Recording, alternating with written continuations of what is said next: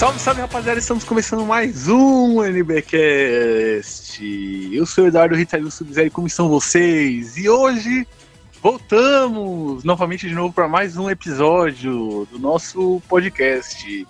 E comigo aqui hoje está meu querido companheiro de aventura, ele que é o, o nosso aí Besouro Azul, né, cara? Aquele desenho lá, aquele, aquela animação lá da Liga da Justiça versus. Jovens Titãs, o Besouro Azul tem um moicano igual o dele. Meu querido amigo figurante, fala aí, figura. Konnichiwa, konnichiwa, Jorge Sgudi. Estou aqui mais uma vez participando, né, do podcast. E primeiro para nossos parceiros, né, que é a taza e cia ponto com, que eles fazem bottom com estampas da batidão, e tem também as primeiras impressões três D, que obviamente fazem impressões três D, e eles fazem lá action figures, lanternas e tudo mais personalizado com seu anime favorito e da sua história em quadrinho favorito também, né? Se quiser um do Super-Homem, deve ter lá. E é isso, e hoje, né, foi, queria comentar algo muito especial, né, que, sim, aconteceu contemporaneamente, mas já vai fazer um tempo que os ouvintes aí vão, vão, vão perceber, né, mas hoje aconteceu um marco na nossa história que o Serginho Groes, ele confirmou nossa teoria, ele em pessoa, ele... Sim, viu, sim. Né? Ele confirmou que ele faz aniversário todos os dias, isso foi... Exatamente. Sim,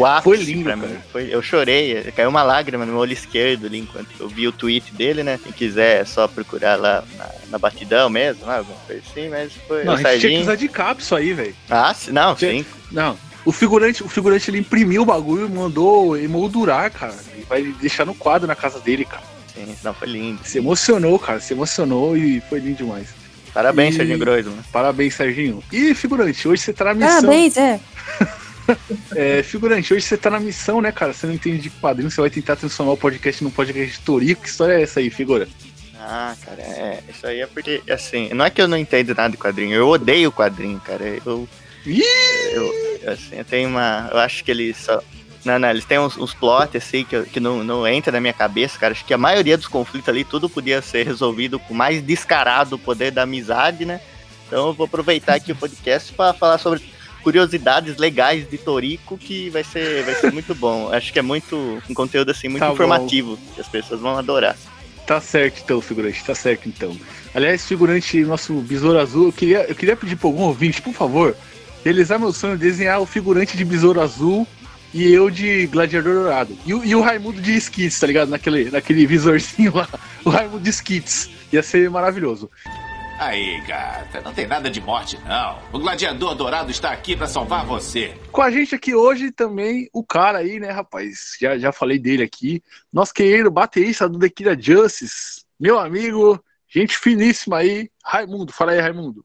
Dane-se o mundo que eu não me chamo Yusuke, cara. Já gostei aí de cara da referência ao Gladiador Dourado. Realmente parece o figurante. E também tem a referência à dupla, né? Do Gladiador com o, o Besouro Azul. Gostei, sim, cara. Gostei da referência. Melhor aí. Dupla. Vamos lá, é, cara. É, é, e, mas essa... o figurante falou aí que dava pra resolver as agá quês com o poder da amizade. Eu fico pensando eles resolvendo o Watchmen, Mouse, com o poder da amizade. Como é que ia ser? É, como é que ia ser? É, Cavaleiro das Trevas com o poder da amizade ali, né? Sim.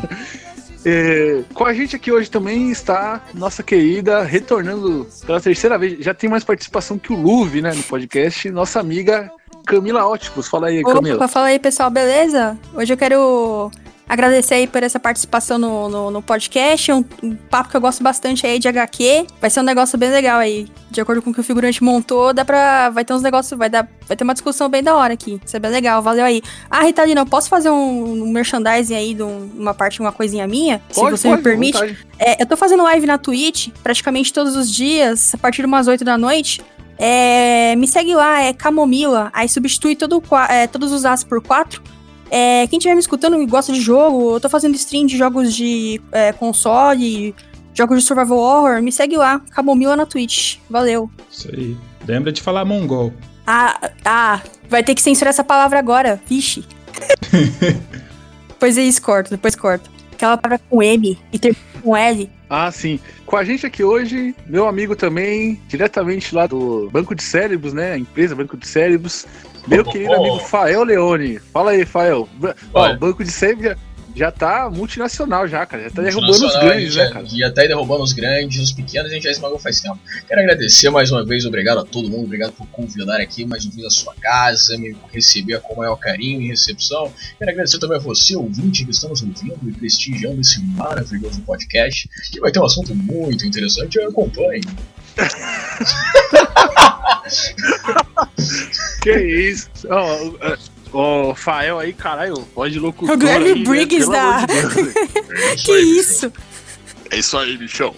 É, então, então, galera, hoje o tema do podcast é mais do que especial, que a gente vai falar de quê? É, diferenças, né, de mangás pra H Qs.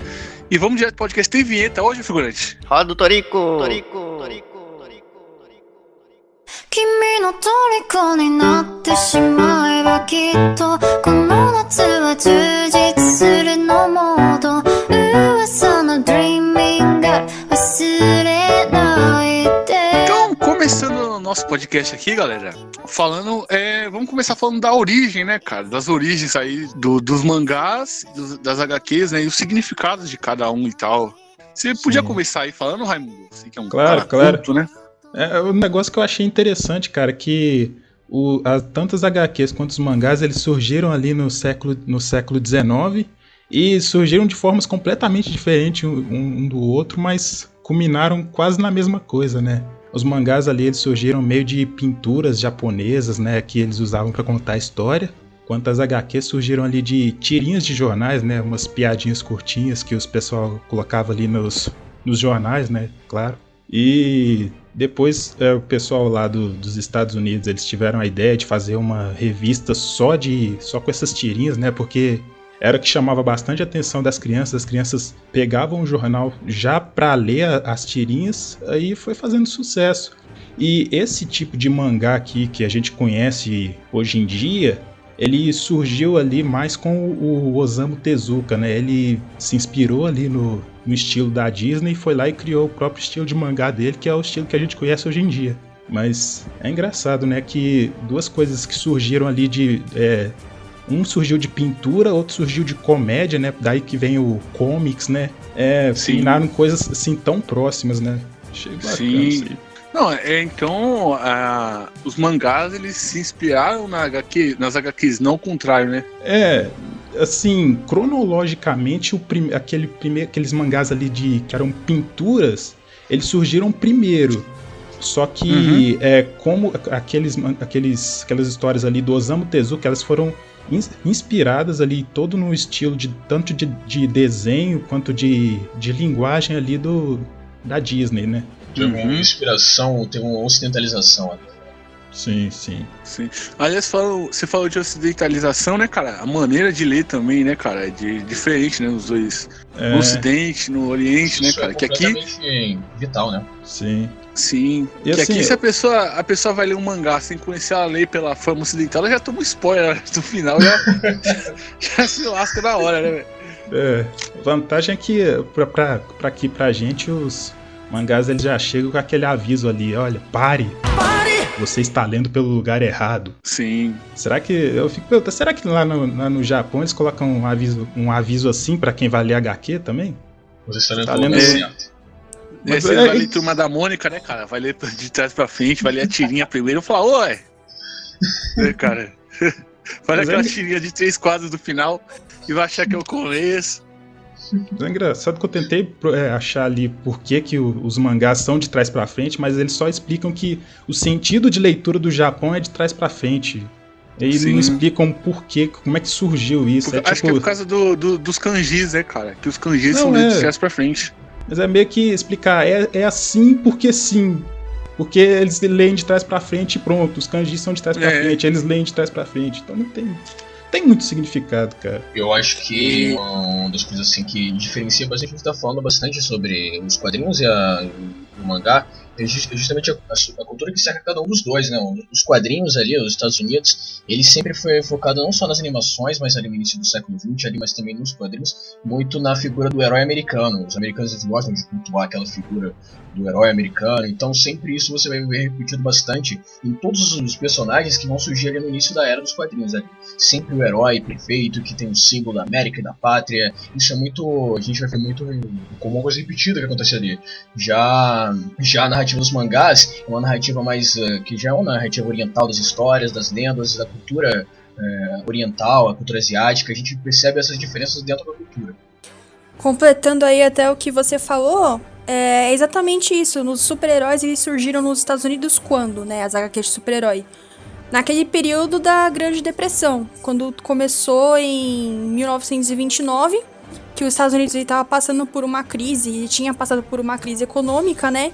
E os quadrinhos foi uma forma é, meio que nacionalista de fazer com que os americanos estivessem mais, assim, é, esperança de que as coisas fossem melhorar, né? Eles tinham que se sentir fortificados de alguma maneira. E aí, é, os grandes... É, ilustradores na época criaram os super-heróis, que se você parar pra pensar, a grande maioria dos que foram criados na época, que eram os principais, tanto da Marvel quanto da D C, eles têm o símbolo, as cores das roupas deles são todas as cores da bandeira americana, né? E um outro fato que eles foram importantes é que, assim, a Segunda Guerra Mundial, ela teve grande participação do, dos Estados Unidos nela. E os super-heróis, eles eram utilizados até como uma propaganda, assim, e era um, um, uma, uma mídia, né, para as pessoas consumirem, para as pessoas como um lazer. Mas, assim, se você parasse pra analisar, ele servia como uma propaganda para as pessoas se sentirem patriotas época, e inseridas na cultura sim. americana com alguns esse sentimento de vitória. Na sua origem, né? Sua origem é atribuída sim. à Segunda Guerra Mundial. Muitos, muitos sim, personagens assim, de quadrinhos da época eram atribuídos a heróis de guerra. É, heróis da Segunda Guerra Mundial. Mais tarde, igualmente, também a Guerra do Vietnã. A gente ainda entende que alguns personagens que foram... E eles têm uma pegada completamente diferente. Mas é basicamente isso mesmo que o Camila falou. De que... É uma maneira como os Estados faziam propaganda para levantar a autoestima do país. Então você tinha um Sim. herói super forte, super veloz, que, levava, que tinha as cores da bandeira americana estampadas no seu Sim. corpo e que levantava carros e que fazia coisas incríveis. Era tipo uma Sim. analogia à América e à, fo- e à força da América.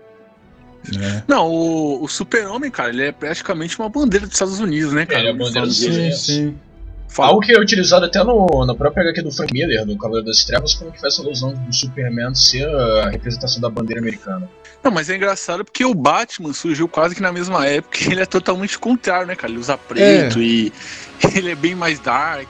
Muita gente considera até ele anti-herói por causa das atitudes dele, então é meio complicado, né?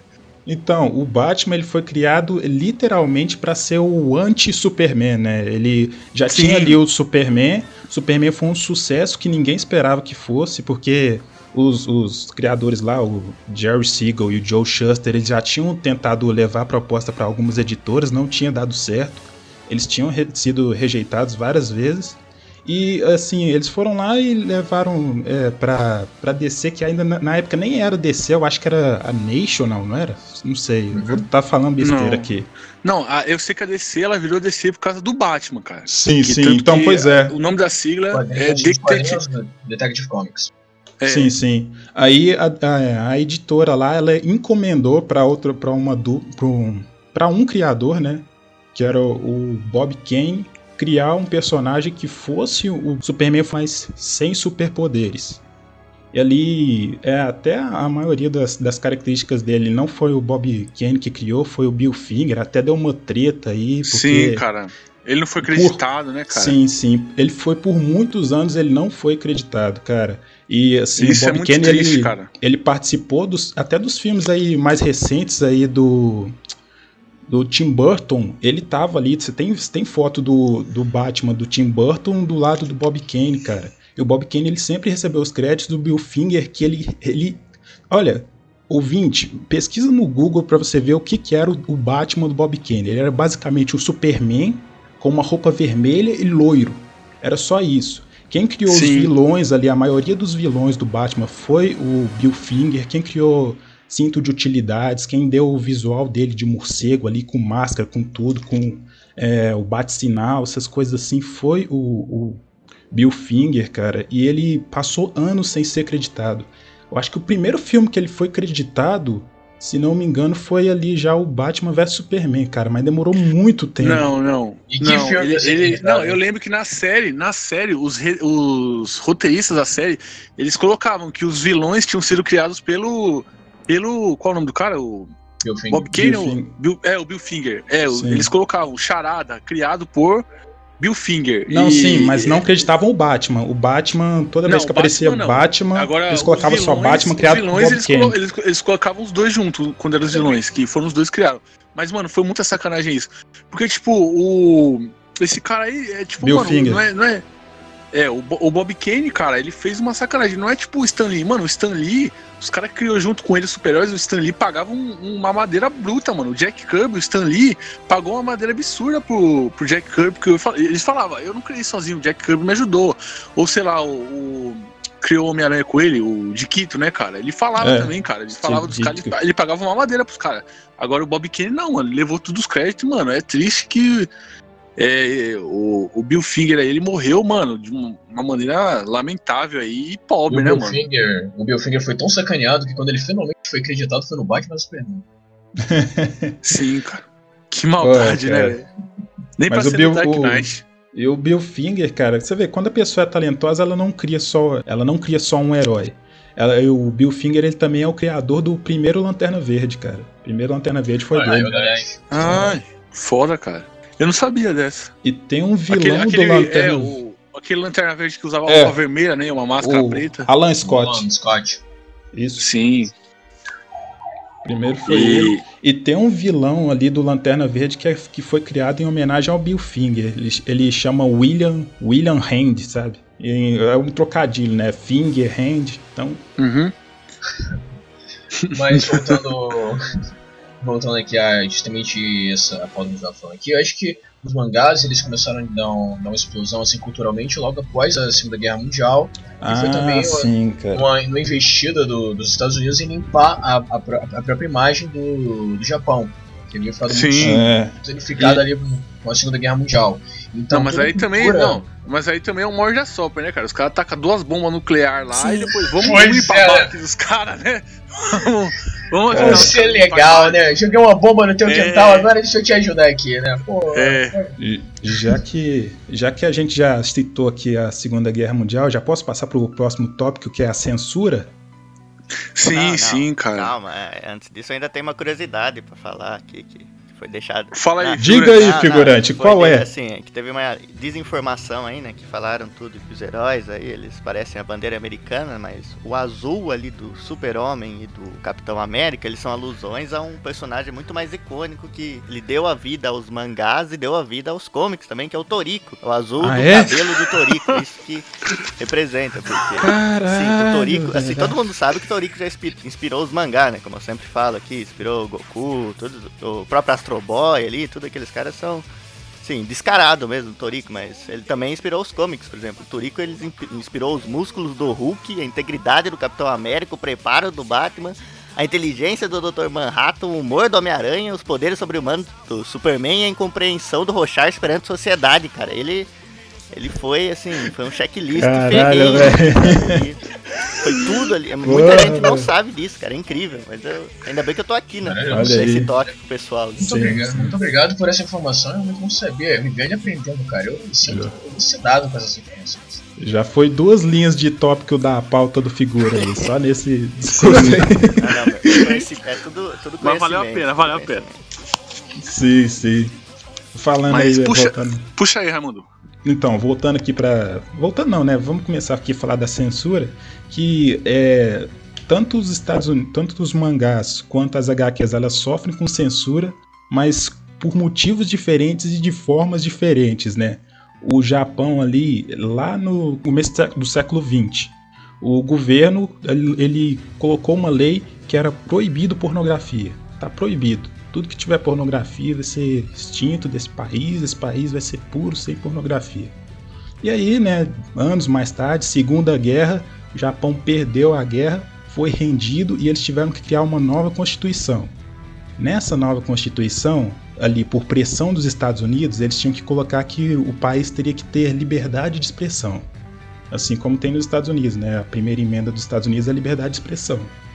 Só que aí, olha o paradoxo, eles, então eles tinham a liberdade de expressão, só que a lei de censura de pornografia também continuava.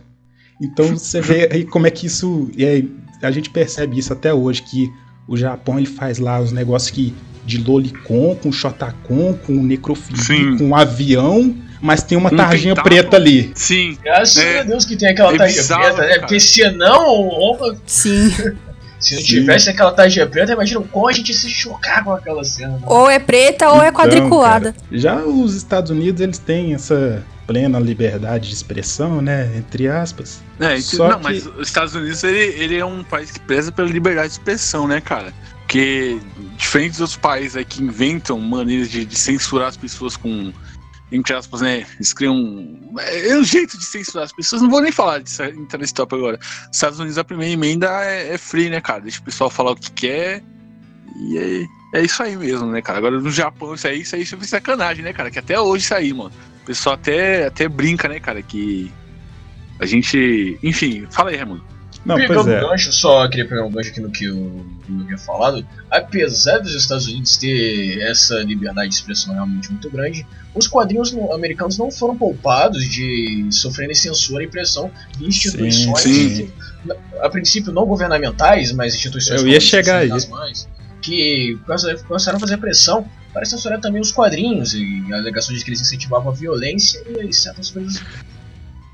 Não, teve... erradas, sim, não, é, eu lembro que, posso estar enganado, teve um cara que escreveu um livro.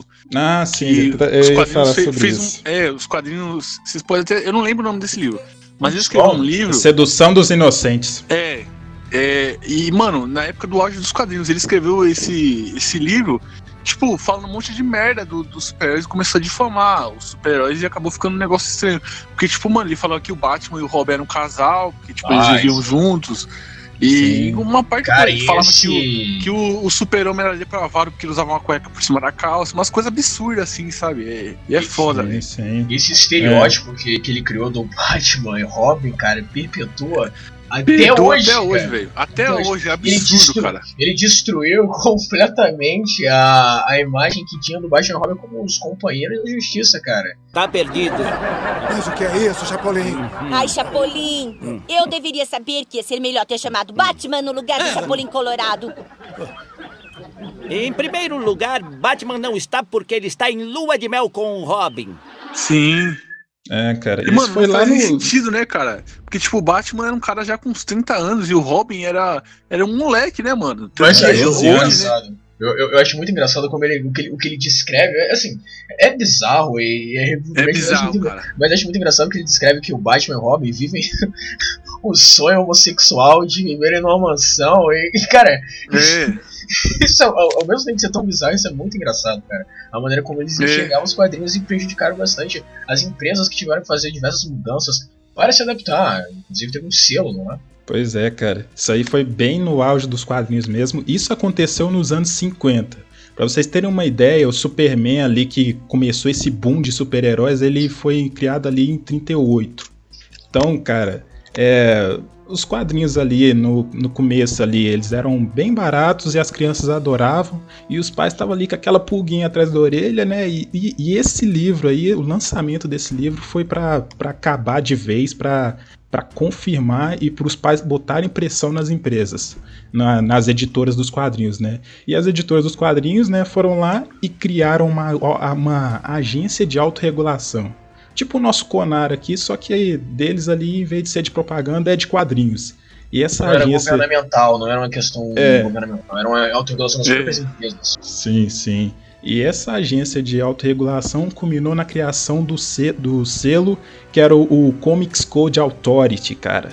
Então, se você pegar uma, uma H Q ali dos anos sessenta, setenta, pode, você pode ver que no canto ali, em algum canto da, da capa, vai ter o selo Comics Code Authority. O que, que era esse selo? Esse selo garantia que naquela H Q não teria nenhum conteúdo explícito, nenhuma violência, nada assim muito pesado. Seria algo bem family friendly mesmo. E era até engraçado que isso aconteceu ali, isso pegou mais ali a era de prata dos quadrinhos. E era engraçado para você ver como é que é, tanto a Marvel quanto a D C ela lida, eles lidavam com esse tipo de situação, né? A D C tacou foda-se, falou, é, é pra ser infantil? Então a gente vai ser infantil até o talo, cara.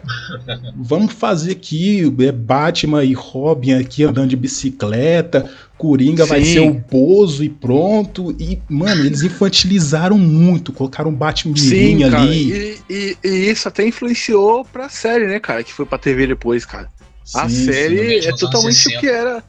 É, o que era nessa época, né, dos anos sessenta. Sim. Por isso que muita gente não entende. Ah, mas por que a série Levada West... É, a galera não entende, cara. Era daquela forma, mas é que pegava essa época dos quadrinhos, que quem cresceu assistindo os quadrinhos, Batman e Robin ali, daquela dos anos sessenta ali, tinha aquela inspiração da, dos anos cinquenta dessa, desse Batman e Robin mais alegre, mais feliz, sabe? É. E, e em contrapartida, a Marvel, a Marvel parece que ela tava provocando. Ela queria saber até onde o selo ia. Sabe? É. Então se você pegar histórias ali do Homem-Aranha, ela tava falando de racismo, tava falando de criminalidade de uma forma assim bem, Sim, bem, bem Sim, mais cara. madura, mas sem extrapolar demais pra não, pra não ter o selo na, na, na H Q. Fina, né? É. Na malha fina. Mas é, é até curioso isso, né, cara? É, a gente falar que a D C era mais infantil e a Marvel era mais adulta, né, cara? Hoje, vendo como é que tá a situação, é, é até curi... engraçado, né, cara? É até risível. É, é uma inversão de papéis, né? Pois é. É, enfim, é foda, cara. Mas eu, assim, já que a gente já parou de lá, eu queria falar também, que eu começado anteriormente, falando sobre a influência americana no Japão, que resultou na, na criação também do... dos mangás e tal, em que isso foi completamente influente. A gente havia falado aqui que a estrutura do mangá, mais moderno que a gente conhece, ele tem uma, ele baseia-se um pouco nas histórias em quadrinhos americanas, porque essa, justamente dessa ocidentalização que teve na influência dos Estados Unidos ali no Japão, no, no pós-segunda guerra e tal, e, e isso também a gente mescla, porque é, é, era a ideia do produto que passou a existir, então como os quadrinhos, que eram uma febre nos Estados Unidos, e passou a também ter essa necessidade de ter um produto semelhante no Japão e região, mas que tivesse a cultura e que pegasse da mesma forma. A gente já havia falado aqui que nos Estados Unidos pegou aquela forma mais do herói americano, das influências da Segunda Guerra. A gente vai ver que no Japão o, o mangá ele vai pegar mais de lendas e da narrativa mais asiática, da narrativa oriental. Lendas e tal, eu acho que... O folclore asiático mesmo, do Japão. Um mangá e um anime conhecido como Dragon Ball, que é baseado numa lenda chinesa. Então a gente já percebe como, como tipo, a influência de cada, de cada meio, de cada quadrinho, tem essas diferenças assim, bem interessantes que a gente pode... Sim, observar. Sim. Até... Não, você falou do Dragon Ball, cara, até tem muitos animes e mangás, né, de samurais, né, cara? Porque sim. É bem dessa época, samurais, ninjas... E são os heróis ali, daquela a, a visão de herói japonesa. Sim, e no Japão eles usam muito aquelas máscaras, né, de... No, nos mangás tem muitos personagens que usam aquelas máscaras clássicas do, do Japão, né, que é aquele cara narigudo com a máscara vermelha, ou até próprios os demônios, né, das lendas deles e tal, e, e, Sim, e é bem curioso é isso, né. O folclore japonês é muito presente nos, nos, nos mangás, principalmente nos animes que a gente vê.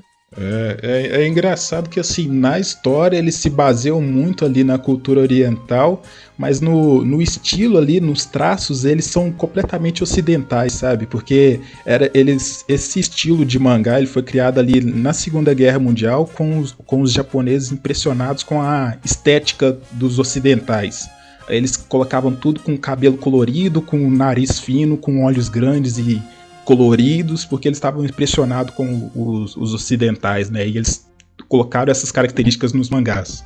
Voltando aqui um pouquinho para a censura, só dando um spoiler aqui, um, é, algum tempo depois, meio que... Como, como era um, o Comics Code Authority, era um selo de autocensura, aí com o tempo as, as, as editoras simplesmente foram cagando pro selo. A primeira foi a Marvel, falou, foda-se, eu vou abordar o tema que eu quiser na minha H Q e pau no cu do selo.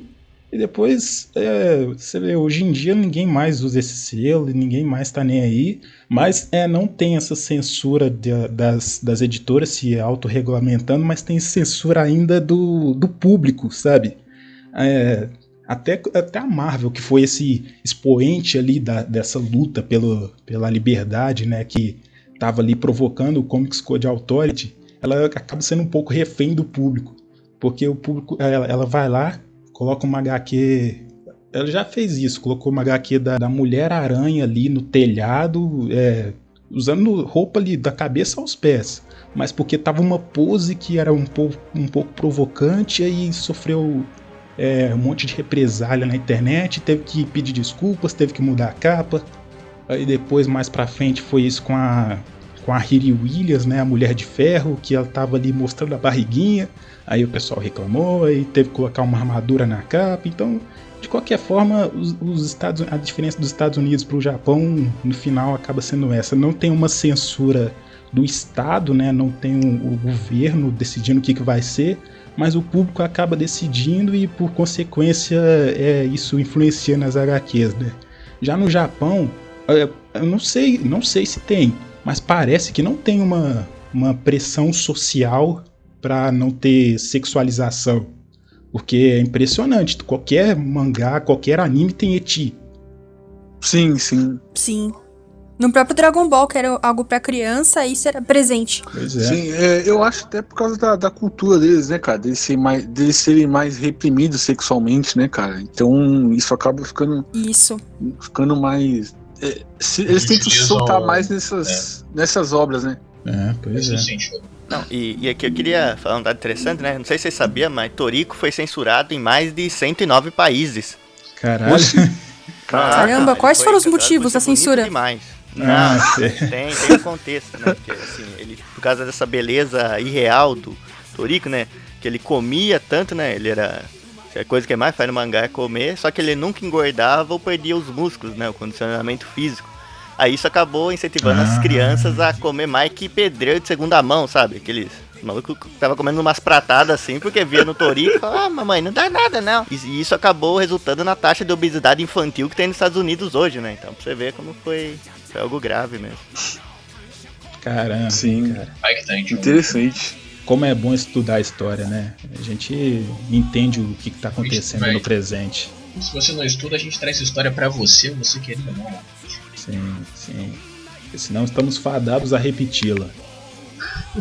Entrei na feira da fruta pra ver o que a feira da fruta tem. Tinha laranja, morango e banana, só não tinha jacatu, meu bem. Então...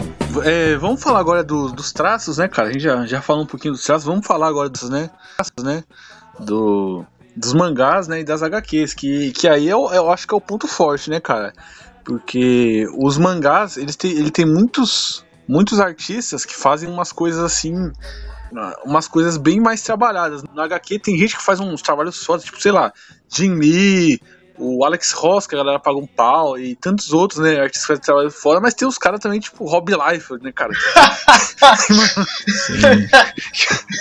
Não, eu quero, eu quero pedir, cara, eu quero pedir pra quem for editar aqui, colocar um barulho de uma privada quando eu falo Rob Liefeld, cara, porque... Nossa senhora, cara. Enfim. Inclusive, eu acho que na, na capa tem que ter o maravilhoso Capitão América do Rob Liefeld. Aquele ah, sim, o maravilhoso... O, é, ele é chamado na internet de Capitão América, por motivos óbvios. Capitão América.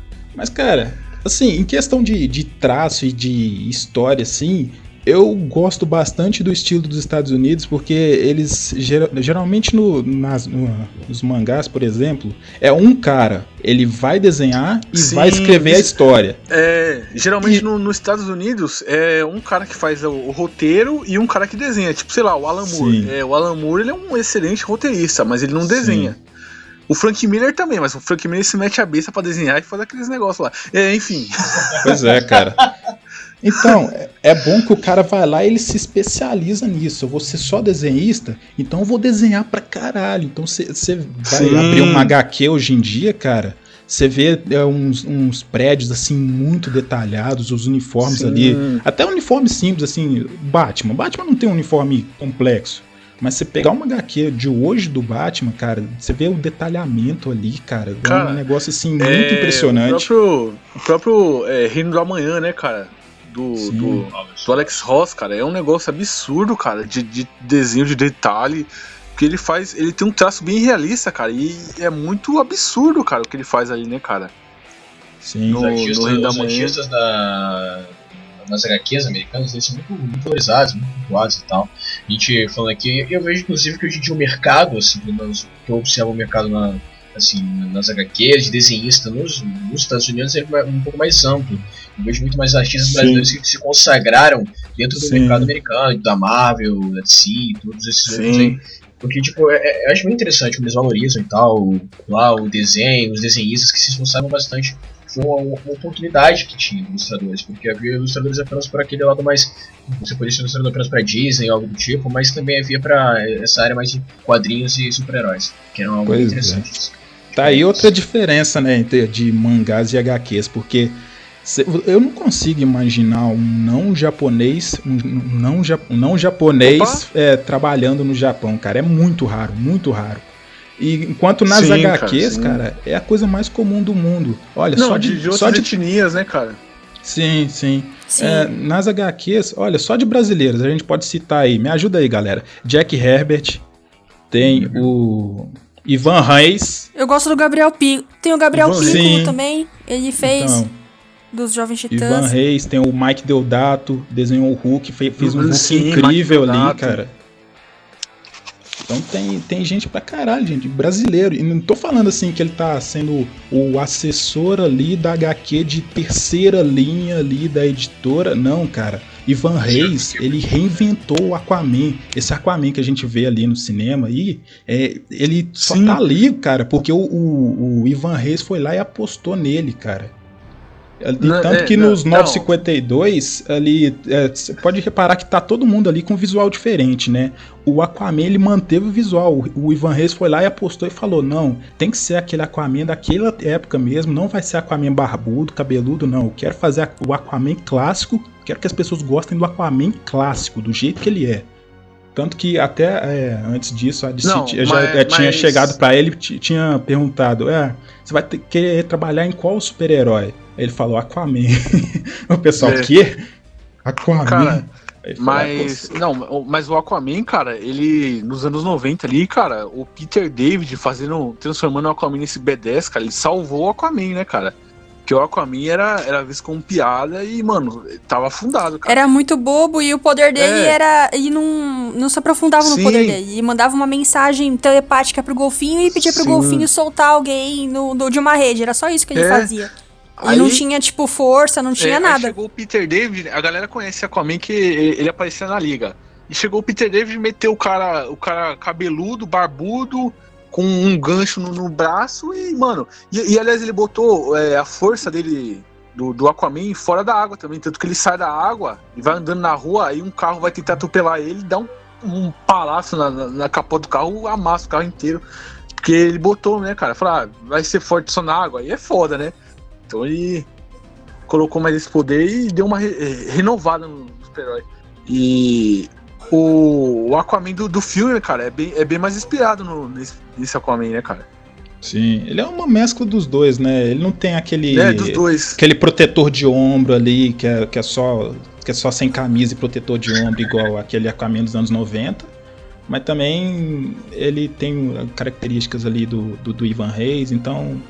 Sim. Não, mas o do Peter David, ele teve um período que também usava roupa clássica. Só, só era cabeludo e barbudo, só. Sim. E tinha um gancho no braço. Mas ele usava roupa clássica também. Sim, sim. Mas o, o Ivan Reis, mano, Ivan Reis também, cara, puta. Ele é até um... No filme do Aquaman, cara, tem um... É, aqueles bagulho, aqueles... Umas piranhas que perseguem ele. Tem um bagulho lá que, ele cri, que foi ele que criou, né, cara? E até a galera fala que ele ficou emocionado quando ele viu no, no cinema, cara. Tem umas piranhas lá que... que persegue o Aquaman, eu não lembro como é que era o negócio, mas, mano, é, foi ele que criou e, mano, é foda ver um negócio desse, né, cara? Por causa é, que a gente é, é brasileiro, né, cara? Isso é verdade mesmo. A gente tá Sim. falando muito sobre super-heróis e tal, lá, dos quadrinhos americanos, que eu acho que são a força principal dos quadrinhos americanos, mas também, eu acho que assim, que fez parte da minha infância, não sei se muitos, muitos de vocês leram também, mas que era muito comum no, nos quadrinhos americanos, é também a leitura de cowboy. Eu acho que tem o Tex, que é um dos maiores... Sim, o Tex. Sim. Que tinha muito, muito isso, cara. Que, como eu falei, o, o herói americano, antes de ser o Superman, antes de ser o Capitão América, era o cowboy, era a visão do americano. O americano era é. visto como sim, cowboy. Sim. E tem muitas histórias interessantes. E também tinha os casos, por exemplo, tinha o Recruta Zero, né? Que era aquele adolescente que foi pro exército, sim, né? Que era é. uma coisa que na época tinha toda aquela propaganda. Aí tem a Betty Boop, que ela, antes de virar desenho, também tinha quadrinho dela, que era o visual de pin-up. E acho que também tinha o Fantasma, Sim. alguma coisa assim, que foi o primeiro H Q, que não é considerado super-herói, é. mas que começou a criar essa é, temática. Acho que é uma discussão ah. muito longa o que, que, que é um super-herói, né? Aí Sim. tem muita gente até hoje é. que briga na internet que o, o fantasma foi o primeiro super-herói. Assim, eu, eu sei a importância do fantasma, mas eu não considero ele o primeiro super-herói, porque ali ele é, é um cara que é um herói e é fantasiado, né? Mas ele não tem habilidades sobre-humanas, ele não tem superpoderes. Essa, essas características ali foram mais pro Superman ali, que, que chegou e trazendo, cara. Identidade secreta, sabe? Eu acho mais do que, assim, os superpoderes e tal, acho que o que definiu a característica de história de super-heróis é ele se colocar, é o personagem que precisa se colocar como herói. Não somente você precisa ter superpoderes, mas se colocar como herói, se colocar como do bem, fazer lutar pela justiça, algo acho que tipo, o Superman, ele, ele veio, ele se autodenominava como herói. Então isso que faz a diferença no gênero do herói. A gente estava falando sobre o Tex e também a gente tem muita influência do que era a, a narrativa dos quadrinhos das histórias pulp, das revistas pulp que inspiraram isso, e o Lovecraft, que é um dos escritores de terror, que também escreveu nas revistas pulp, elas foram influentes pra caralho, pra os quadrinhos em geral. Sim, sim. Sim. É, e só, só terminando aqui, né, cara, é, falando, a gente falou do, dos desenhistas, né, de, de agá quê, a gente precisa falar também de alguns do, de, de mangá, né, cara? Sim, sim. Que... É. Tem, não, os mangás tem muitos bons. Cara, o Kentaro, apesar da vagabundice, cara, o Kentaro Miura, eu acho ele um excelente desenhista, cara. De então. detalhista, de fazer os negócios bonitão, né? E, cara, ele, o, o próprio Hihiro Araki, né, cara, que ele se inspira em um monte de coisa pra fazer os desenhos e acaba criando é, um negócio, um, cria, se inspirando em, em cantores e, e quadros e... pinturas, etcétera, pra, pra criar. Eu acho isso foda pra caramba, né? Yusuke e... Murata também, né, cara? Sim, sim. Eu acho que o Yusuke Murata é o que mais se daria bem ali no mercado, ameri... no, no mercado Agora, americano, não. cara. Porque mas, mas ele falou... Tem, ele tem até alguns desenhos ali que ele fez do, do Homem-Aranha, de alguns heróis americanos que ficaram, que ficaram muito bons, hein, cara? E, assim, a vantagem que hum. eu vejo é que da, dos mangás pros, pros quadrinhos... É que eu acho os mangás, assim, é, mais, é, mais expressivos, sabe? São os traços, ah, assim, é, que cara. eles chamam a atenção, sabe? É, é porque... Se você pegar, cara, por exemplo, um personagem... Acho que, eu acho que até por causa... Porque, seu, porque é o autor que tá desenhando aquilo, né, cara? Então, sim, sim. acaba ficando com, com a alma do autor ali, né, cara? Não é tipo... É, agá quê, é, tem um roteirista escrevendo algo pra vir um desenhista ler aquilo e desenhar depois o que ele, que ele pensar, né, cara? Então sim, é sim. meio por aí, né? Eu, o mangá, Mas... ele fica ali naquela linha entre o cômico e o realista, né? As agá quês, sim. elas vão muito pro lado do realista, e às vezes o realista, o, às vezes o realista fica estranho pra gente. Sim. Porque é como se a gente estivesse se enxergando ali, cara. É, gera uma estranheza ali, fica no, no vale da estranheza. Já os mangás, eles, eles focam ali no estilo, na... na... o estilo do personagem mesmo, sabe? E Sim, tem personagens, por exemplo... Mesmo. É, personagem, se você pegar um personagem como o Goku, por exemplo, ele fica bem em qualquer traço de qualquer desenhista. Agora, um Superman, por exemplo, que é um dos maiores super-heróis de todos os tempos, porra, tem desenhista que vai lá e desenha o Superman e fica estranho pra caramba. O Homem-Aranha também, cara. Eu, é, pô, eu, fica eu, estranho. Eu... Não, vira, vira o queixo rubro, né, cara? Sim, o Homem-Aranha... Virou até piada isso. Homem-Aranha também, cabeça de ovo, que tem uns caras que não sabem desenhar, desenhar ele com cabeça de ovo. É, não, aí é dois estereótipos, né, que a gente acabou falando, né, cara? Sim. Que é o Superman queixo rubro, né, que virou uma piada, e o Homem-Aranha cabeça de ovo. Mas é, é realmente complicado, cara. É. E isso que você falou, né, cara? Tem um desenho até famoso, né, cara, que... O, os manga, mangakas diferentes retratando é, desenhos de outro. Tipo, eles pegavam... um personagem, tipo, vamos supor, o Goku. Aí desenhavam o Goku eh, nos traços de outros mangakas, tipo, sei lá, o, o Araki, no traço do Togashi, no traço de outro, entendeu? Então, dava pra ver. E ficava, ficava bom, tá ligado? Só ficava com outro, outro, outro traço e tal. Mas, enfim, é, a gente falou... Mudando de assunto aqui rapidinho, a gente falou, né, do, do Rob Liefeld, né, cara? A gente precisa falar, no, nos mangás também tem uns caras que é bem ruim também, né, cara? Que... É. Que, que até... Que a, a obra do cara... O mangá é ruim, só se salva pelo roteiro. Tipo, o cara que, o autor do Shingeki no Kyojin, cara. Que, mano, você vai ler o mangá do bagulho, é meio... O mangá é um traço Nossa muito feio. Nossa senhora, cara. Eu, eu não consegui ler até hoje, só assisti o anime. Não consigo pegar o mangá e ler de onde parou o anime até agora. Porque é, é muito, muito feio. É muito feio, cara. É bizarrão, cara. E, e, e nem parece que, que, é, que é o, o mesmo cara que fez aquele, aquele anime que, que, é o, que fez aquele mangá, tá ligado? Porque Sim, os caras os cara do, do anime melhorou, né, cara? Mas o roteiro é do cara, né, velho? E, e aí é foda. Assim. Mas, mano, nossa senhora, velho. É feio demais, cara. Mas pro mangá a gente tem que dar aquela colher de chá, porque geralmente o cara tá, tem que ter uma, uma cabeça muito ampla pra tudo, cara. Porque ele tem que pensar na história e no desenho. Ele não, não tem um foco, é. ele tem que pensar em tudo, cara. Então, não, às vezes, ele, algo vai sair. Mas tem uns caras também que, tipo o Oda do One Piece, né, cara? Que o cara ele Sim. desenha muito, cara. E, velho, o cara, os caras tem que botar no contrato ali uma cláusula pra ele parar de desenhar, porque senão o cara fica um mês inteiro sem parar, mano, desenhando. E, é. mano, é foda isso, né, velho?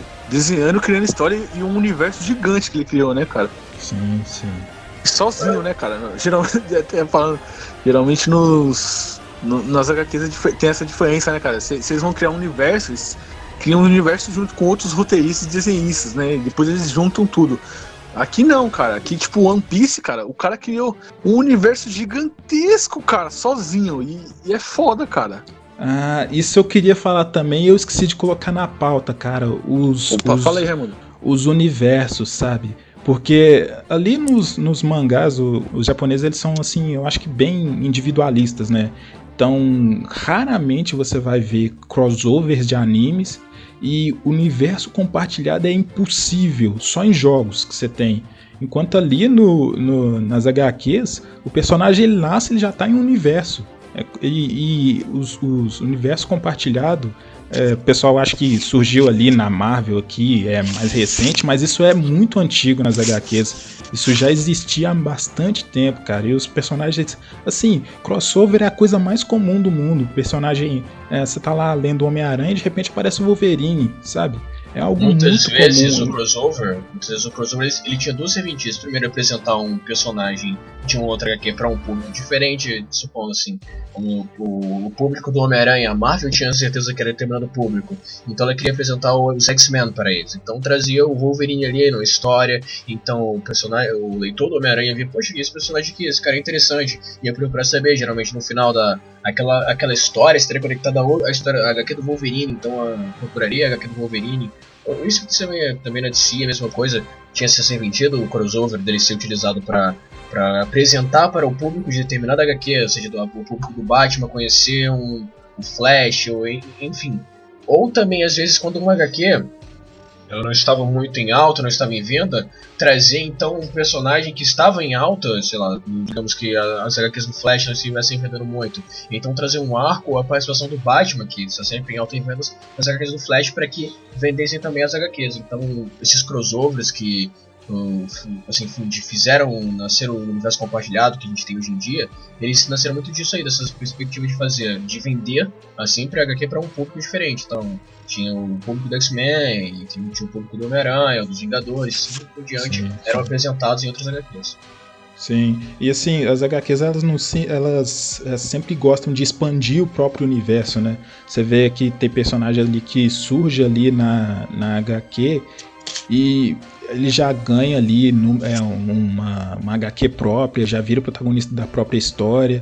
Por exemplo, assim, é, você tem agá quê solo do Jimmy Olsen, cara. Quando é que você vai ver uma agá quê solo do Kuririn, cara? Um mangá solo do Kuririn? Não tem, cara. É, cara. Não, o Wolverine, por exemplo.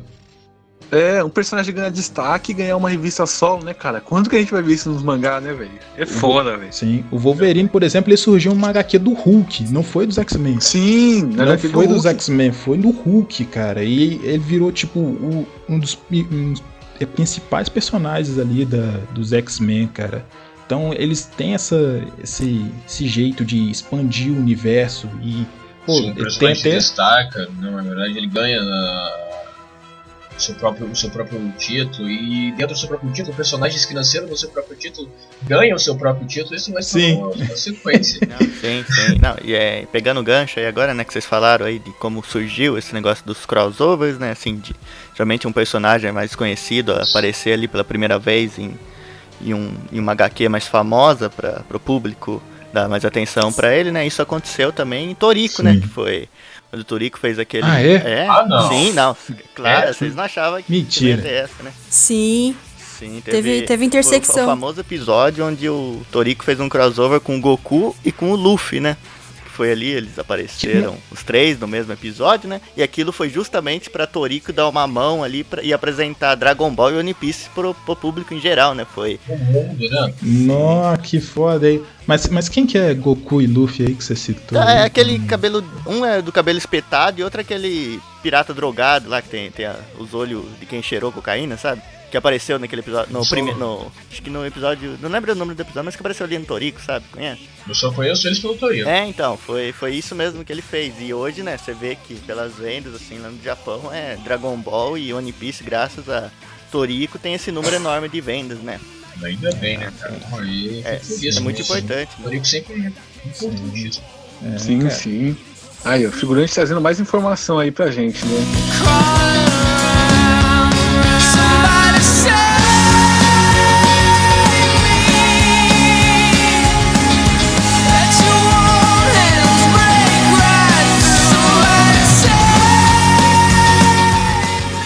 Acho que a gente poderia falar também a respeito, a gente tá falando aqui dos Estados Unidos, a gente tá falando do Japão, a gente podia falar também sobre quadrinhos, falar sobre o Brasil, cara, que o Brasil também não fica atrás de, de ter grandes quadrinhos e grandes histórias em quadrinhos e... Sim, aí, cara, tem que ter, se tem que falar Turma da Mônica, né, cara? Exato, se Turma da Mônica. A gente fala Turma da Mônica, Turma da Mônica acho que faz parte da infância de todo mundo que tá aqui no esse, esse cast também, quem tá ouvindo, acho que Turma da Mônica é fundamental em questão de quadrinhos aqui no Brasil, que também tem a sua própria característica, aqui a gente pega mais dos comics originais, das tirinhas de jornais e tal, o Turma da Mônica, que é mais para um público infantil, mas com uma linguagem universal, né, cara? Que pega todos, todos, todos adultos, tanto adulto como criança, gosta da Turma da Mônica. Sim, mas é uma, uma, uma, um estilo ali mais próximo das agá quês mesmo do que dos mangás, né?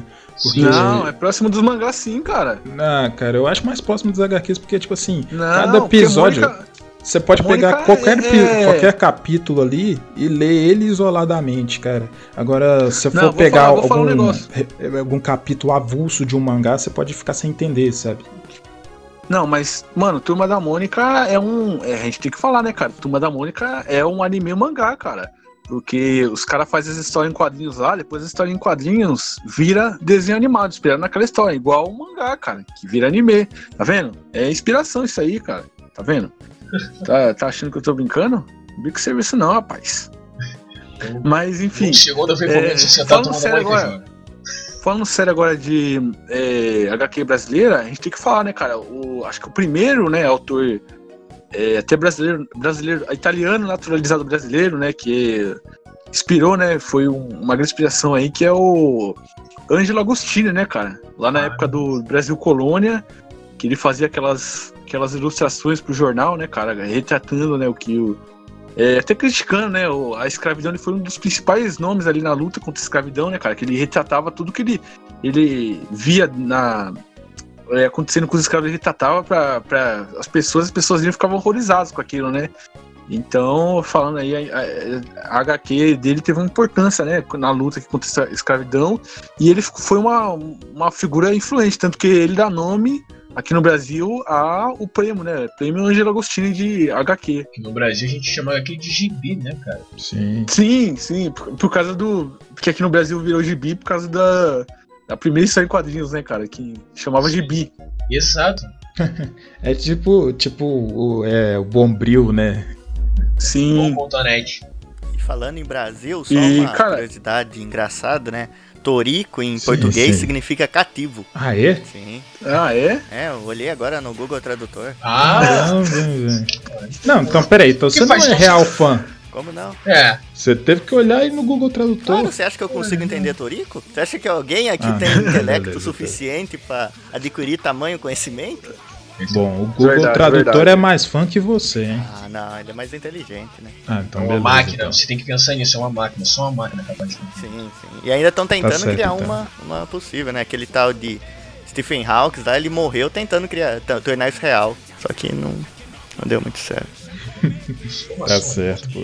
Mais informações. Sim. Outra informação, grande informação do figurante. E vamos, vamos partir pro próximo tópico aqui. O Raimundo sim, quer falar das, das adaptações, né, cara? É. Ah, finalmente. Agora sim. A gente... Sim, sim, sim. Não, pera aí. Cara, se, se a gente for falar de, de adaptação tipo live action pra filme, aí os mangás vão tomar um couro aqui, né, cara? Porque... Sim. Vão tomar uma surra, velho. Porque, cara, pensando aqui agora... É, adaptação de, de, de anime e mangá pra, pra live action bom, cara. Eu só consigo pensar um, tá ligado? Que é o Samurai X, só. Dragon Ball Evolution. Nossa, não, não, não. Pelo amor de Deus, velho. Lembra disso não, lembra disso não. Mas aí, eu coloquei adaptações no geral porque eu, eu nem tava pensando só em live action, sabe? Tava pensando, por exemplo, nos animes. Os animes são adaptações dos mangás. E geralmente eles saem muito fiéis, cara. É, eu não, não lembro de ter visto alguma adaptação de algum desenho animado de super-herói que tenha sido tão fiel igual os, os animes são fiéis aos mangás, tipo, nos traços, em tudo, cara. A gente reclama ali de que tem filler, cara, porque em alguns momentos eles não são totalmente fiéis às H Qs, aos, aos mangás, né? Sendo que é, nas H Qs o, o filler, entre aspas, né, é o padrão. Eles só fazem história enchendo linguiça. Raramente eles adaptam ali um arco. E quando eles colocam ali um frame que é parecido com o frame da H Q, todo mundo... Oh, nossa, olha que, que referência da H Q! Referência! É. Nossa, olha o Batman ali, igual o Cavaleiro das Trevas. Mano, é só um frame. É. Sendo que em mangá e anime, isso aí é o padrão. O padrão é, é, é adaptar é o, o frame. É o, é o padrão. Acrescentando até o que você falou, é, as pessoas, quando fazem uma animação do, de mangá, é bem mais fácil, até porque o que acontece? O mangá tem começo, meio e fim. Até então, como a grande maioria. O que acontece com o H Q? A gente tem um Superman da, ver, da versão de um autor. Aí depois tem um Superman da versão de outro autor. Aí tem um Superman de um outro mundo que morreu. Aí tem uma outra versão que é um outro Superman que nesse mundo ele é de um jeito. Quando você vai fazer uma animação ou um filme, você vai ter que fazer uma animação centrada em alguma H Q característica, com características dessa H Q. Você não pega, por exemplo, desde o número um do Superman e faz uma animação até a última, o último número que existe do Superman. Sim, sim. Porque as pessoas já mexeram tanto, foram tantas pessoas é, que interferiram na obra, que não tem nem como fazer uma coisa muito fiel. Aí por isso que quando tem alguma referência no filme, as pessoas já se sentem bem representadas, né? Porque na minha opinião, o mangá e, e os animes, eles estão bem um nível bem mais superior. Nos live, action, no live actions não, né, cara? Mas, mas isso daí da, da adaptação pra, pro anime, é, sim, tá bem superior. É, e falando, cara... É, os, os filmes, né, dos super-heróis live action, eles são, eles acabam sendo muitas vezes um, como é que fala, um compilado, né, de, de histórias e de jeito... É superficial. É, de jeito... Sim. Tipo, mano, Dark Knight ali é uma mistura do ano um com o Cavaleiro das Trevas, o próprio Cavaleiro das Trevas, com é, a Piada Mortal. Com o Longo Dia das obras. Bruxas. Mas sim, o Longo Dia das Bruxas. Mas aí você tem referência, é, claro, mas você percebe que, tipo... Sim... Duas... Desde o princípio, assim, acho que desde o do primeiro filme do Superman, original, é, é uma história original dos próprios roteiristas. Inclusive, o roteirista do, do filme do Superman é o Mario Puzo, que é o escritor do Poderoso Chefão, cara. Ele é Sim, cara! Do, ele é roteirista do, do filme do Superman. Então você pega, tem que claro a essência do. Tem que claro a essência do personagem, mas é uma história completamente nova. Os filmes são história. Até porque, tipo, é aquilo que eu acredito que seja a visão até do americano. Ah, ele leu o H Q e ele quer ver um, um produto completamente diferente no filme, sabe? Ele quer ver referência, mas ele quer ver um produto completamente novo, algo novo. Então as pessoas meio que fazem isso. Então as adaptações dos filmes da, de quadrinhos, elas pegam a essência do personagem. Muitas vezes não, mas dependendo do diretor, mas é baseado em pegar a essência do personagem e fazer uma história completamente nova com o personagem. Porque toda, toda H Q, tipo, as H Qs, principalmente dos, dos quadrinhos, do Superman e tal, eram episódicas, cara. Tipo, eram cada, cada dia, cada H Q, ele, tipo, ele tem uma, uma aventura nova, ele às vezes tinha duas ou três histórias dentro da mesma H Q que eram episódicas, enquanto o, o mangá, ele segue arcos, né? As sagas sim, e os sim. arcos contínuos que vai contar uma história só. Então era muito mais fácil você ad- adaptar uma história que é contínua, um arco fechado, do que um personagem que toda semana tem uma história diferente ou acontece uma coisa completamente diferente. Ouviram um Kenny do South Park que, que morre todo episódio e no episódio seguinte tá vivo. É. Exatamente. Opa, eu acabei de, de, de receber aqui uma informação muito importante. Tava... Diga.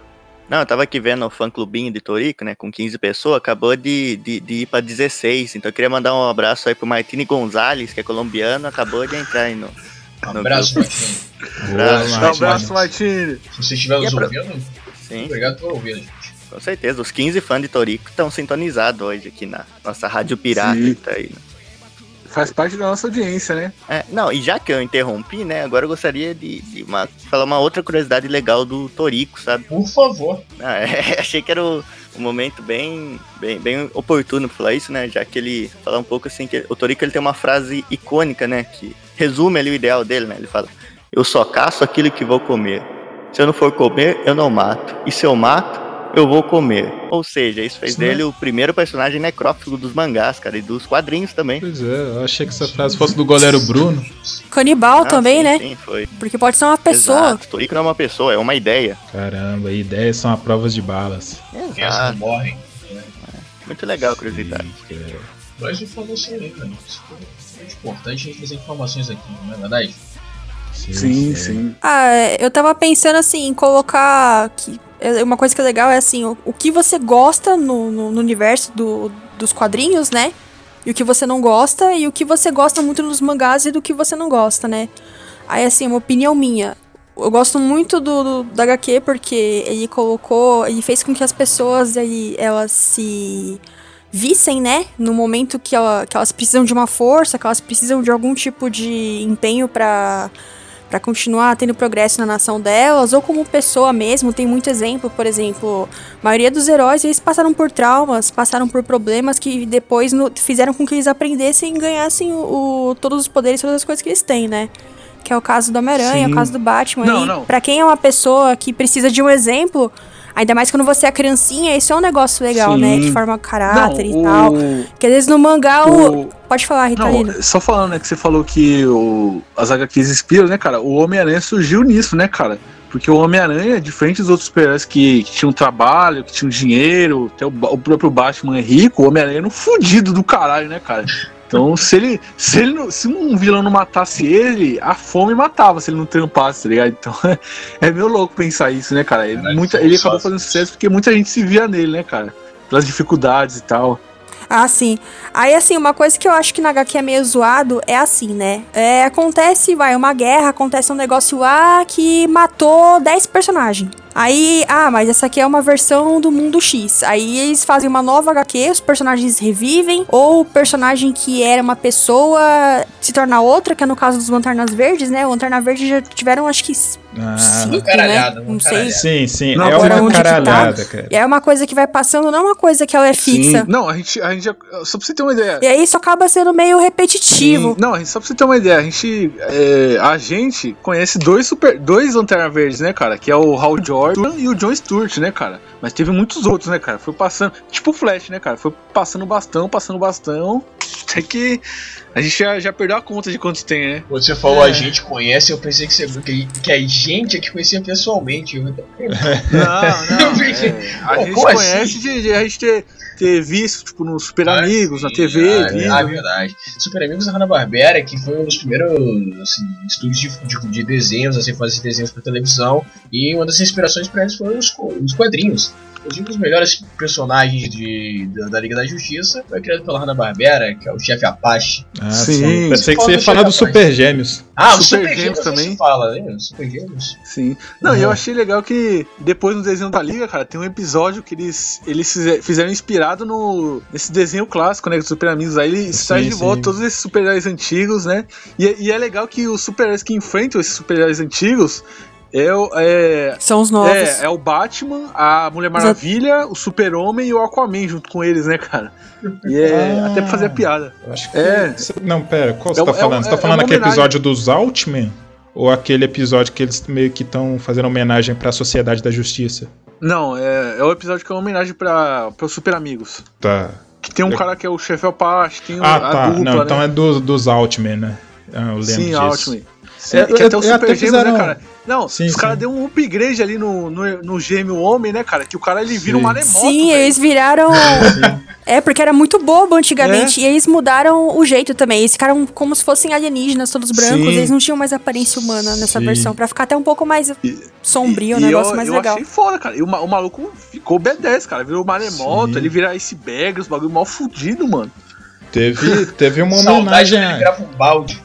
Sim, é. é. Forma de água. E ficava o balde lá. Se ninguém tivesse jogasse ele, ele ia ser inútil. Mas também teve homenagem pra eles ali no, na Justiça Jovem, cara. Nossa, aquele desenho era muito bom. E o que fazia o papel ali do, do entre aspas, o vulcão negro, né? Era o Super Choque. Era, então era como se fosse aqueles personagens extras ali do, do Super Amigos. Só que o Super Choque ali era o, o papel do Vulcão Negro, cara. Eu achei é, que o foi uma das inspirações, né, velho? Se o Chefe Rapaz estivesse na, na Liga da Justiça hoje, muitos problemas teriam sido resolvidos. Sim, sim. Cara, eu acho que também uma, uma diferença de, de agá quê pra mangá é que eu acho que, assim, nos, nos mangás parece que eles colocam é, os títulos ali, né, os, as histórias... acima das editoras. Todo mundo lembra do Dragon Ball, do Naruto, mas ninguém fa- não se importa muito com a editora dela. Enquanto com as agá quês a gente faz, cita bastante D C, Marvel, sim. e as, as editoras elas sacrificam os títulos para manter a para se manter, né?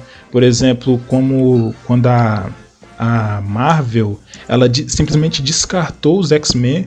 Porque os X-Men na, nas adaptações de cinema, eles eram da Fox e eles não queriam ajudar a divulgar a Fox, divulgar os filmes da Fox. Aí eles, eles acabaram com os X-Men nos quadrinhos, acabaram ali com o Quarteto Fantástico, que também era da Fox, para manter ali a imagem de soberania da editora, cara. Sim, foi uma época bem, bem barra, né, cara? Porque, tipo, mano, a, o Quarteto Fantástico... Ele não podia. Ele podia não ser o carro-chefe, né? Do, da Marvel, mas a. É a equipe mais importante era, deles. Não, tipo, a importância é, histórica ele, ele era, dele. Sim, importância histórica. Porque, tipo, mano, a galera até virou até um. Um, um, um dito, né? Da, das agá quês. Se, se você quer saber se uma temporada de agá quê está boa, você vê o Quarteto Fantástico. Se o Quarteto Fantástico estiver bom, é porque a temporada tá boa. Se estiver ruim, é porque a temporada tá ruim. E, e isso era um reflexo, né, cara? A galera usava de reflexo o quarteto. E aí, mano, os caras. Tirar o quarteto assim, né, mano? É foda, velho. Cara, mas, enfim, a Marvel é, ia literalmente. Né, cara? Sim. A, Mar- a Marvel ia fechar as portas ali. Aí eles foram lá, criaram um Quarteto Fantástico. Os caras viram potencial, porque era uma equipe completamente diferente, né? Não, não eram aqueles heróis perfeitos, com, sem problemas na vida, não. Eles eram uma família que eles não estavam lidando bem com os poderes, que estava dando tudo errado e fez sucesso, cara. E não sim. foi a primeira equipe de super-herói, foi, foi ali. A primeira foi a. Sociedade da Justiça, eu acho. Depois, foi, é, acho que foi, acho que foi. Depois da Sociedade da Justiça ainda veio a Liga da Justiça, aí depois é, foi o, o Quarteto Fantástico. E assim, eles reergueram a Marvel, eles foram uma das equipes que reergueram a Marvel. Depois que eles foram lançar ali Homem-Aranha, uns títulos assim que sim. todo mundo gosta, cara. E sim, assim, mas, os oh. caras descartam pra manter a editora, pra editora ser... foda e pronto, e não ficar sim. divulgando as outras. Isso é triste, né, velho? E é, ah. até, até você falou, né, cara, muitos personagens que surgiram nessa época, eles tinham que fazer crossover com o quarteto, né, cara, pra, pra até ajudar na divulgação, né, cara? O Homem-Aranha, quando ele surgiu, é, sim. foi até naquela... Peraí. Cara, a é... primeira dele foi o Amazing Fantasy, mas no, é no, isso, no número um do, do número Homem-Aranha, um. Sim, é, que, tinha que o Quarteto Fantástico. Sim, que, que eram pra eles... Eles usavam essa... É, Amazing Fantasy pra testar heróis novos, né? E esse personagem, o Homem-Aranha, cara, fez tanto sucesso lá, cara, que os caras tiveram que dar logo em seguida uma revista pra ele. E lá, já na primeira edição, era crossover com o Quarteto Fantástico, cara. Até por ele ser de Nova York e tal. E, mano, é foda, cara. Ah, é, isso é, é... importante. Você citou aí, você falou uma coisa interessante, eu não escuto falar, mas a gente tava falando sobre a respeito de universos, a gente falou sobre os universos dos animes e como eles são grandiosos, como cada um é muito individualista, e a gente tava falando a respeito da diferença também, inclusive existe a própria diferença nas editoras. Quanto a Marvel, ela, ela faz um universo real, que a gente tem aqui, digamos, real entre aspas, os personagens serem de Nova York, eles terem uma residência aí em Nova York, ou Los Angeles, algo do tipo. a, a D C ela criou um, uma paródia do que seria os Estados Unidos com, com Gotham, Metrópolis e cidades que são paródias de cidades americanas, mas que integram o mesmo universo ali, tipo Gotham e Metrópolis. Apesar que Gotham e Metrópolis às vezes podem ser tão próximos, mas também tão distantes. Sim, Sim, mas ali, ainda assim, além de, é, é, apesar de ser ali metrópoles, Gotham, cidades que não existem, ainda é muito mais com o pé na realidade, né, cara? Não é como Sim. se fosse uma Konoha, assim, da vida, uma cidade, cidade do oeste, assim. É. E eu acho que isso também facilita ali para os americanos fazerem as adaptações, né? Porque eles não precisam Deixarem criar um universo. Sim, eles não precisam criar o universo, eles só precisam inserir os personagens ali na, no, no set, ali na cidade e pronto. E eu acho que isso também que é algo que dificulta os japoneses fazerem crossovers, porque os universos eles simplesmente não conversam. Agora, para o universo ali, mesmo o universo da Marvel e da D C, eles conversam assim facilmente, porque eles não são não, teve, teve absurdamente diferentes. Cara. Sim, sempre tem. Eles não são absurdamente e, diferentes. E... Agora, qualquer universo Sim, de mangá é, é, é completamente diferente. Pegar um de Naruto, Sim, de Dragon Ball, assim, não, porque, não, tipo, não, como, não precisa, não precisa nem, nem ir longe assim, né, cara? O, os próprios universos do, do Togashi, né, cara? E o Hakusho que ele criou e o Hunter x Hunter, cara, são universos completamente diferentes, cara, que nem conversam assim entre si, sabe? Sim, sim. E isso é fo... só, só mais uma diferença aqui, acho que só pra dar uma finalizada, que eu acho que uma diferença bem grande que tem é que, tipo, na, nas H Qs, a, você até falou, a marca, a editora é o maior, né, cara? Muitas sim, vezes, sim. muita gente até nem sabe quem foi o cara que... o autor daquele personagem, é. que criou aquele personagem, ou aquela história, e no mangá eles deixam bem claro. E, e a editora até é dona dos personagens, é dona de tudo, né, cara? Da obra que ele criou... E isso até é, acabou gerando uma revolta nos anos noventa, né, cara? Que sim, sim. É, um monte de roteirista, desenhista, acho que, acho que foi, foi o, o Todd McFarlane, eu lembro, o Jim Lee, o Mark Silvestre, eu não lembro outro. Eu sei que o Rob Liefeld tava também, acho que foi uns sete ou oito desenhistas e roteiristas que eles se revoltaram, porque eles criavam os personagens e a, os direitos da, do personagem ficavam com a... com as editoras, com a D C e com a Marvel. Eles criaram é, uma, uma outra editora que chama Image Comics, né, cara? Que ficou ah, até famosa porque sim, eles tinham sim. lá nos anos noventa o Spawn, o Savage Dragon. Aí depois ele foi, eles foram a editora que lançou The Walking Dead também, né? Sim. E, mas aí essa editora eles tinham como contrato, como ideia, que eles é, seriam os donos dos próprios personagens que eles criavam. Então não tem imposição. Sim, e no, nos é. mangás é mais ou menos assim também que funciona, né? Tipo, eles têm um contrato e tal, mas o autor pode fazer o que ele quiser com a obra dele, né, cara? É licenciar e tal, fazer as coisas que ele quiser. Inclusive é por isso que é muito mais complicado terem adaptações cinematográficas é, americanas de, de mangás ou de animes japoneses, pelo total controle do autor sobre a, sobre a obra. Que não, isso não acontece nos Estados Unidos, que é mais das empresas, da, da, das editoras.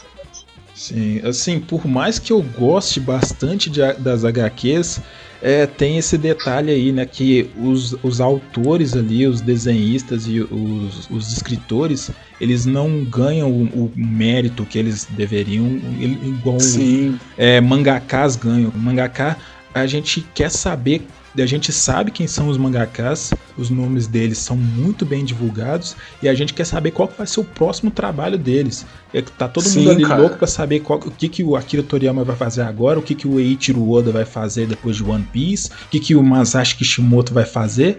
Só que, assim, com as H Qs parece que os autores e os desenhistas deles são descartáveis. E ninguém, é, assim, raramente as pessoas lembram o nome dos, dos criadores dos personagens Sim, preferidos deles. Sim, a, cara. Não, porque tipo, a pessoa, se, a gente, assim, se a gente for pegar de mangá, cara, a gente consegue pensar, elencar uns, uns trinta agora de cabeça, uns mangaká. Sim, sim. Agora, se a gente for pensar tipo de, de H Q, tipo, é, tem o Alan Moore, Frank Miller, Robert Rodrigues, Grant Morrison, é, o Klaus pois Johnson é, e, e a, a nata assim, do, tá ligado? Sim, só... a nata do povo mesmo, ela só vai conseguir lembrar de, de, de Stan Lee. E sim. assim... Stan Lee foi um cara importante, mas tirem da cabeça que ele criou tudo, cara. Ele não é, é. Esse, esse cara que criou absolutamente tudo. Ele não Sim. é o Toriko, gente. Sim. Não, não é, é o Toriko. Jamais será. Longe de ser. Sim. Sim, é, mas é complicado isso, cara, porque tem muita gente boa ali que não, não recebe os méritos. E, mano, o, o, é, até a gente falou, né, nos anos oitenta, é, né, cara, cara, teve a... Teve o, é, o Frank Miller e o, e o próprio Alan Moore, eles foram os, tiveram os maiores destaques na H Q, mas eles tiveram porque, mano, eles faziam obra atrás de obra boa, tá ligado? Que os caras, porra, o Frank Miller fez aquela do Demolidor lá, mano, que ele criou a Electra, aí depois o cara vem com o Batman no um, aí depois vem com o Cavaleiro das Trevas, o Alan Moore, sim, que ele vem com, como é que era? A Piada Mortal, aí depois ele vem com o, Rocha, o, o Watchmen, é, a Saga do Monstro do Pântano, os caras foram lançando um monte, né, cara? Por isso que eles fizeram o nome deles, né, cara? V de Vingança, sim, também é dele. E esse, só, só por isso eles conseguiram fazer os nomes deles, né, cara? E agora se for os caras que tem, tipo... É, que tem um, um período, assim, um tempo pra, pra fazer outras obras, aí os caras ficam no esquecimento, né, cara? E isso é bem, é bem triste, né? Sim. E ainda assim, a gente, a gente cita aqui, porque nós somos fãs de, de quadrinhos, a gente cita com o Alan Moore e o Frank Miller, mas ainda assim a gente tem... A, a plot e os direitos ainda estão sobre, sobre as editoras, tanto que sim, o Alan Moore vive, o Alan Moore vive surtando hoje em dia, porque a, a plot das obras dele está sobre si, então adaptações sim, de Watchmen... de V de Vingança, eles estão todos sobre a proposta de Ciro. Sim, morre, e, e ele odeia, ele odeia as adaptações, né, cara? É. Ele gostou sim, da adaptação de Para o Homem que Tem Tudo, só, do, de, sim, do da, desenho da, da Liga só, da Justiça, cara. E assim, só, até o, o Jack Kirby, que, que é o criador do, do Hulk ali junto com, com o Stan Lee, ele saiu da Marvel por essa revolta aí de, do, de, desse poder que as editoras americanas têm, cara. Porque sim, ele não... Ele, ele, nossa, o Thor da Marvel, ele praticamente saiu do Jack Kirby. Porque o Jack Kirby ele já vinha criando é, versões do Thor ali há muito tempo. Ele criou o Thor Júnior, criou o Thor e mais um outro Thor, até chegar naquele Thor da Marvel ali, que é aquele Thor assim, que é, um, é avançado e ao mesmo tempo ele é clássico, é uma mistura dos dois. E assim, ele saiu porque ele não tava conseguindo, ele, eles não deixavam ele colocar as ideias que ele queria. Ele queria fazer um, um Ragnarok na Marvel, mas um Ragnarok de verdade, com os deuses morrendo, com todos os deuses morrendo e surgindo sim, novos deuses. Marvel sim, deixou? Cara. Não deixou. Ele foi deixou, lá pra D C e foi criar novos deuses na D C. Exato, cara. Ah, aqui eu sim, só queria falar rapidinho, né? Já que o Raimundo fala, fala, falou aí do Thor, né? Eu queria falar aqui do Toriko, que assim como o Thor, ele, ele é... assim como o Thor é filho de Odin, que é um deus, e tem um irmão do mal... O Toriko é filho do, do deus Acácia e também tem o irmão maligno, cara. Então você vê que até o, o Thor foi, pegou até o nome do Toriko, que fez uma, uma piada ali de muito, muito mau gosto e, e foi criado, cara. O Toriko aconselho processar o Thor. Por mim, fechava o podcast aí na fala do figurante. Fechava o podcast. O figurante brilhou, cara. O figurante brilhou.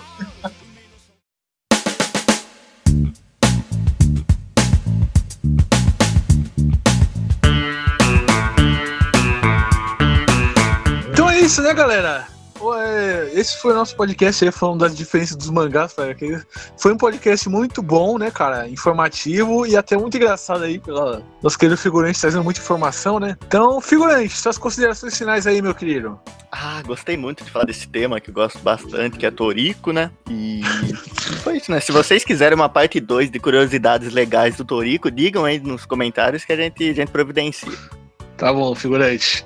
Raimundo, suas considerações finais aí, rapaz. Eu queria deixar aqui a recomendação. Eu sei que é, otakus têm um certo preconceito com H Q, porque, porque realmente é difícil de começar, é confuso, você não sabe pra onde você vai, mas é, tenta insistir, porque você não vai se arrepender. H Q é bom, vai lá, lê, tem muita coisa, muita história legal aí que você vai gostar. Opa, isso aí, Raimundo. É, Camila, suas considerações finais aí. Opa, é, obrigada aí pelo convite, pela participação, ô Ritalino. E só é, acrescentando também, é, pro pessoal aí que gosta de anime e tal, e também quer, não conhece muito de H Q e quer conhecer mais, tem umas animações da D C que são feitas faz uns cinco, seis anos, que são de capítulos fechados de algumas H Qs famosas, e tem de vários... É, heróis e também de vilões, tem do Esquadrão Suicida, tem do Batman, tem do Superman. São é, animações da D C Comics. Eu não sei exatamente como que o... Eu acho que são diretores diferentes, coisa assim, mas dá uma chance pra elas, dá uma pesquisada, assiste, porque vale bastante a pena. É, eu acredito que essas animações são bem melhores do que os filmes é, da Marvel, os filmes da D C, porque elas são um pouco mais profundas e parecidas com, com os quadrinhos, né?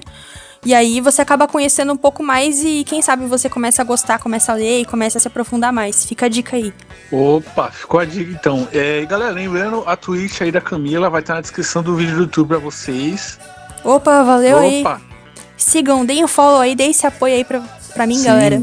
Bem, vai ser bem divertido o apoio de vocês. É, Fael, suas considerações finais, tem jabá aí, alguma coisa aí pra você ver? Tem jabá, tem jabá do Banco de Cérebros. Você que está ouvindo aí, quer contratar, a gente é um serviço de edições. A gente vai estar com o site aqui disponível na descrição, os portfólios. Acesse o Banco de Cérebros. Mas antes, eu já fiz o jabá, eu sou o último capitalista.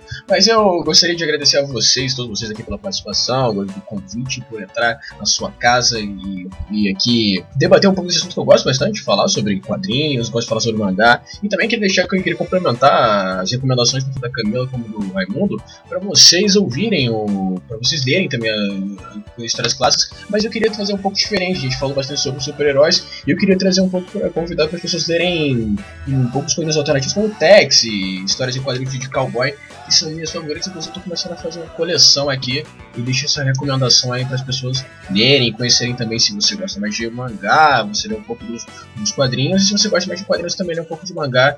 É interessante você absorver e conhecer essas culturas de ambos países. Obrigado. Opa, exatamente. Ótima recomendação, né, cara? Inclusive, o Tex, né, durante muito tempo ele foi. Ele, ele era bem underground, né, cara? Muita gente só, só via assim. Só encontrava em nunca, nunca pegava pra ler, né? Mas enfim, é, ah. só falando.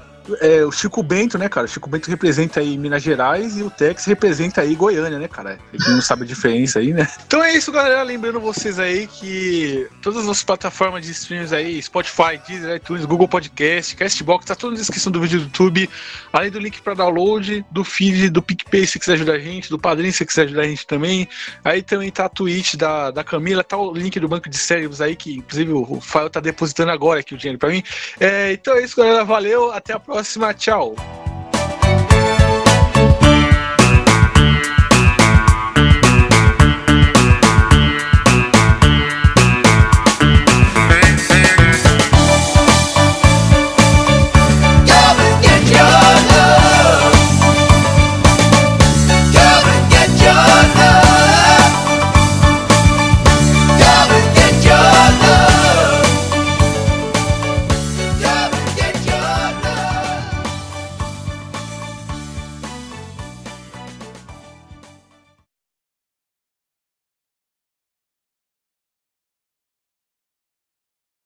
Fala aí, figurante, agora.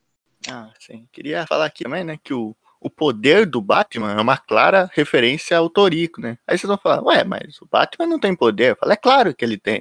O poder dele é ele ser rico pra caramba, né? Então, e foi assim, né? Assim, ele ganhou esse poder quando? Que é um ponto importante. Assim, quando os pais do Batman morreram, ele recebeu a herança, a primeira coisa que ele pensou foi, tô rico? É, nossa, nossa essa, essa tem que pôr a música pra ser nossa. Tira aí, tira o podcast aí, mano. Nossa, ainda bem que acabou.